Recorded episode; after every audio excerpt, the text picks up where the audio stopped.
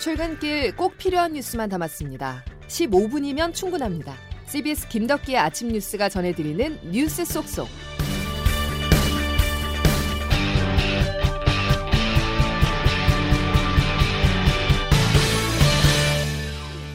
여러분 안녕하십니까? 8월 25일 김덕기 아침 뉴스입니다. 야당은 퇴정했고 여당은 강행 처리했습니다. 오늘 새벽 4시 언론중재법 개정안이 법사위를 통과했는데요.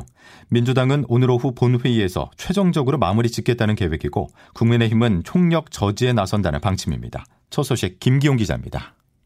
여야가 합의점을 찾지 못하면서 법사위 회의는 자정을 넘겨서까지 진행됐습니다. 국민의힘은 언론의 재갈을 물리는 법이라며 강하게 반발했고 새벽 1시쯤 결국 회의장을 박차고 나갔습니다. 국민의힘 윤한홍 의원입니다. 이 쟁점 법안들이 얼마나 논란이 많고 갈등이 많은 법입니까? 이런 의사일정 저는 합의를 어, 협조를 할 수가 없습니다. 더 이상. 본회의가 있는 당일 법사위에서 의결된 법안은 본회의에 상정해선 안 된다는 국회법 규정을 든 겁니다. 하지만 개정안은 여당 단독으로 법사위 문턱을 넘었습니다. 박주민 법사위원장 직무들입니다. 방금 말씀드렸던 그런 부분 반영해서 기타 부분은 원안대로 의결하고자 하는데 이의가 있으십니까? 네, 가결되었음을 선포합니다. 설전과 고성도 오갔습니다. 국민의힘 권성동 의원과 박범계 법무부 장관입니다. 적절한 대책을 세웠더라면 국정농단을 막아줄 수 있었습니다. 왜 모른 척 하고 계십니까? 왜? 장관이 지금 나 질책하는 거야? 묻지도 않은데 어디 건방지게 답변하고 있어 도대체? 무슨 말씀이십니까 지금? 언론중재법은 오늘 국회 본회의에 상정될 전망입니다. 민주당의 강행 처리 기조 속 국민의힘이 무제한 토론에 나설 가능성이 높아 여야 충돌은 본회의장에서도 재현될 것으로 보입니다. CBS 뉴스 김기웅입니다. 야당뿐 아니라 언론단체들까지 나서 강하게 반대하고 있는 언론중재법 개정안을 민주당이 이토록 밀어붙이는 이유는 무엇 때문일까요? 이준규 기자가 분석했습니다. 국민의힘 등 야권에서는 지난 한 달여 동안 본격화된 민주당의 밀어붙이기가 내년 대선과 무관하지 않다고 보고 있습니다. 조국 사태를 거치면서 검찰과 언론을 향해 분노를 느끼고 있는 강경 지지층을 대선을 앞두고 결집시키기 위한 전략이라는 겁니다. 이른바 검수완박을 통해 검찰 개혁이 어느 정도 진행됐으니 이제는 언론으로 눈을 돌렸다는 분석이 나옵니다. 민주당 대선 주자들도 강성당원들의 표심을 의식해 독소 조항은 수정해야 한다는 문제는 제기하면서도 강하게 반대하지는 못하고 있습니다. 또 언론중재법을 다룬 문체위를 비롯한 국회 상임위원장 자리 일부가 국민의힘으로 넘어가기 때문에 법안 처리에 시간을 끌기 전에 서둘러 처리해야 한다는 점도 작용한 것으로 보입니다. 하지만 여권 내부에서는 언론 개혁의 필요성에 대해서는 공감하면서도 왜 대선 전에 무리하게 처리해야 하는지 이해할 수 없다는 목소리가 나옵니다. 대부분의 가짜 뉴스를 유통하는 채널인 유튜버 등 1인 미디어에 대한 대책은 없이 언론중재법 하나만으로 허위, 조작 정보에 제대로 대처하기 어렵다는 점도 신중론에 힘을 싣고 있습니다. CBS 뉴스 이준규입니다. 국민의힘이 부동산 투기 의혹이 있는 소속 의원 12명에 대해서 결정을 내렸습니다. 6명에게는 강제력이 없는 탈당 요구 및 제명 처분을 나머지 6명에게는 문제가 없다고 밝혔는데요. 무관용을 외쳤었던 이준석 대표의 공언이 무색하게 민주당의 모습을 따라갈 것이란 전망입니다. 민주당에서는 앞서 지난 6월 투기 의혹을 받는 소속 의원 10명이 지금도 당적을 유지하고 있습니다. 보도에 조태인 기자입니다. 앞서 국민의힘 이준석 대표는 건익위원회의 결과가 나오면 민주당보다 더 강력한 조치를 하겠다고 공언했습니다. 건익위 조사 결과 공교롭게 민주당과 동수인 12명의 의원에 대해 부동산 투기 의혹이 제기됐는데 이 중 절반인 6명에 대해서만 탈당 요구 등의 조치를 취했습니다. 앞서 민주당이 12명 모두에게 탈당 권유 조치를 내렸던 것에 비해 미흡하다는 지적이 나옵니다. 비례대표인 한무경 의원에 대해서는 의원직을 잃는 탈당 대신 제명 처분을 하고 나머지 다섯 명에 대해서는 탈당을 요구했는데 탈당 요구는 탈당 권유와는 달리 구속력이 약한 조치입니다. 탈당 요구를 받은 의원들이 탈당계를 제출하지 않아도 제명 절차에 바로 들어가기가 어렵습니다. 민주당도 사정은 마찬가지. 탈당 권유를 받은 민주당 의원 12명 중 10명이 민주당 당적을 그대로 보유하고 있습니다. 극약 처방으로 꺼내들었던 탈당 권유 카드가 무색해졌다는 당 원로의 평가가 나왔습니다. KBS 라디오에 출연한 유인태 전 의원입니다. 자꾸 정체를 그렇게 보여주기 식으로 아주 강경 조치로 탈당 권유했다가 사실은 좀 무색해졌으니까. 한편 국민의힘 부동산 투기 의혹 12명에는 나는 임차인입니다라는 연설로 떠오르며 이번에 대선 출마 의사까지 밝힌 윤희숙 의원도 포함됐습니다. 저는 임차인입니다. 주인이 2년 있다가 나가라 그러면 어떡하나 하는 걱정을 윤 의원은 조사 결과를 통보받은 후 지도부에 의원직 사퇴 의사를 전달한 것으로 알려졌습니다.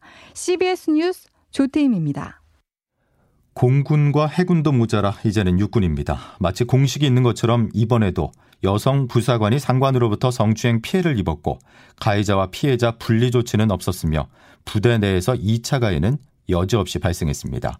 피해자의 가족이 국민청원을 통해서 사건을 공개했고 군은 또 뒷북 대응에 나섰는데요.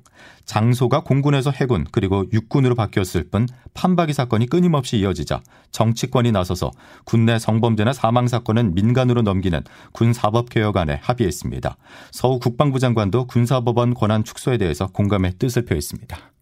예, 조금 복잡하긴 한데 국민적 의혹이 있는 부분을 저희가 조금 음. 그 민간 수사기관에서 또는 뭐 민간 재판을 통해서 이게 좀 의혹을 해소할 수 있으리라 나는, 나는 아프가니스탄 난민을 국내 미군 기지에 수용할 수도 있다는 보도가 나오면서 관련 소식에 큰 관심을 받고 있는데요.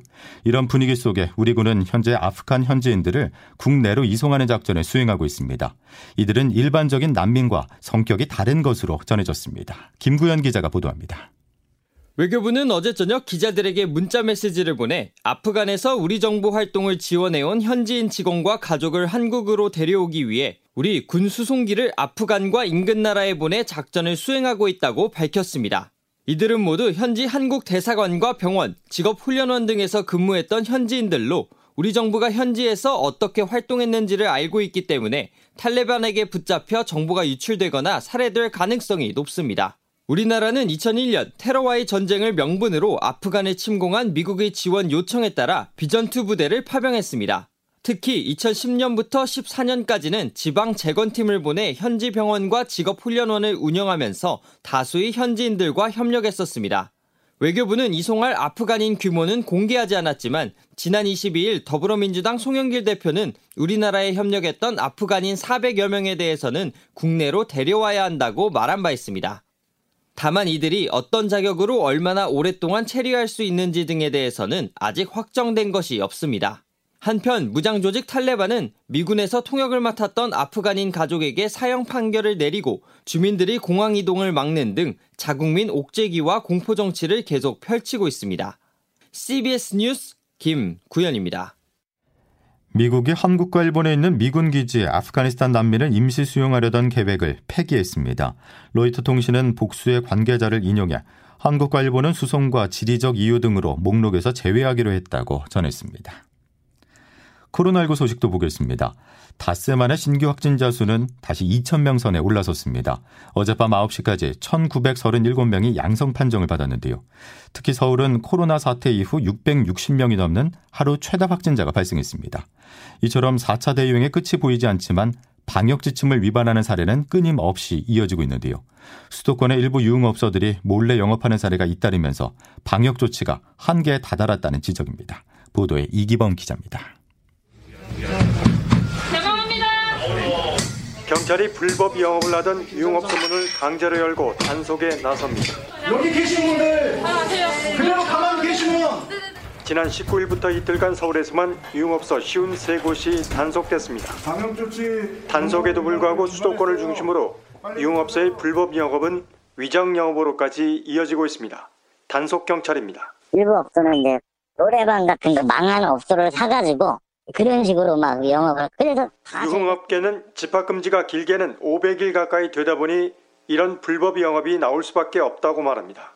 한국유흥음식점 중앙의 최원봉 사무국장입니다. 서울이 가장 집합금지가 약 500일 정도 되어 있습니다. 이제는 불법으로 하겠다는 사람들이 많습니다. 그냥 걸려도 어쩔 수 없다. 정부의 피해 지원금은 한 달 월세에도 못 미치고 사치 향락 업종이라 대출도 쉽지 않다는 게 이들의 하소연입니다. 불법 영업으로 인한 코로나19 확산을 막기 위해서라도 적절한 대책이 필요하다는 게 이들의 요구입니다. CBS 뉴스 이기범입니다. 다음 소식입니다. 삼성이 대규모 투자 계획을 발표했습니다. 이재용 삼성전자 부회장이 가석 반대인 지 11일 만인데요. 삼성 최대 계열사인 삼성전자의 1년 매출과 맞먹는 240조 원을 역점 사업에 투입하고 이 중 180조 원은 오로지 국내에 투자한다는 유례를 찾기 힘든 투자입니다. 박종관 기자가 취재했습니다.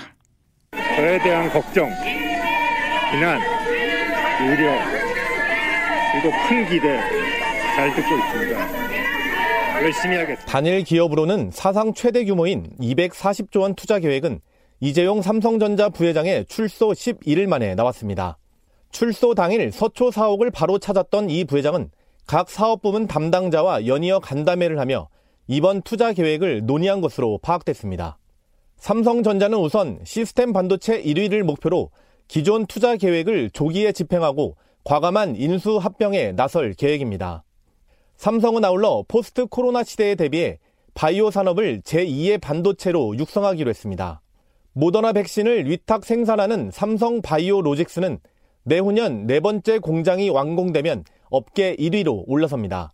삼성은 특히 앞으로 3년간 원래 계획보다 만 명이 많은 4만 명을 공개 채용으로 선발합니다. 투자금 240조 원 가운데 180조 원을 국내에 투입하는 등 우리 경제 전반에 활력을 높이겠다는 계획입니다. CBS 뉴스 박종관입니다. 태풍이 빠져나갔는데 가을 장마가 이어지고 있습니다. 산사태 등 2차 피해가 우려되는 상황이죠. 기상청 연결해서 자세한 날씨 알아보겠습니다. 이수경 기상 리포터. 네, 기상청입니다. 예, 가을 장마로 인해서 오늘도 많은 비가 내리는 곳이 있다고요. 네, 그렇습니다. 가을 장마가 영향을 주면서 오늘도 충청 이남 지방은 강한 비가 이어집니다. 밤에는 대부분 지역에서 비가 그치겠지만 강원도 내륙 지역은 내일 새벽까지 비가 이어지는 곳이 있겠는데요. 특히 오늘 낮부터 밤 사이 충청권과 남부 지방, 제주도에는 천둥 번개를 동반해 시간당 30mm 안팎의 굵은 비가 내리는 곳이 있어서 피해 없도록 주의를 하시기 바랍니다. 수도권과 강원, 영서, 제주도는 오늘 낮 동안 가끔씩 조금씩 비가 내리겠고 내일은 남부지방의 경우 잠시 비가 쉬어가지만 모레 금요일에는 다시 전국에 비 소식이 있습니다. 내일까지 예상 강우량을 보면 수도권과 충북, 경북 북부와 제주도에 20에서 60mm, 충남과 호남 지방, 경남과 제주도 산간은 이보다 많은 30에서 80, 많은 곳은 전남 남해안과 제주도 산간에 100mm 이상의 집중호우가 내리는 곳이 있겠습니다. 한편 오늘 낮 기온 어제보다 오르면서 서울과 인천, 춘천과 청주, 전주 28도 예상되고 대구 29도까지 오르겠습니다. 이렇게 이번 주는 정체 전선과 저기압의 영향으로 비가 자주 내리는데요. 지역에 따라 갑작스러운 집중호우가 지날 수 있는 만큼 철저히 대비를 하셔야겠습니다. 남부지방은 다음 주까지도 가을 장마가 이어집니다. 날씨였습니다. 여야 지도부 모두 부동산 의혹에 이른 의원들을 향해서 강력한 조치를 외쳤지만 보여주기식, 쇼, 면제부, 용두삼이라는 말들이 나오고 있습니다. 진심은 말이 아닌 행동에 있다고 하죠. 국민들은 이번 사태 처리를 엄중하게 지켜보고 있습니다. 수요일 김덕기 아침 뉴스는 여기까지입니다. 고맙습니다.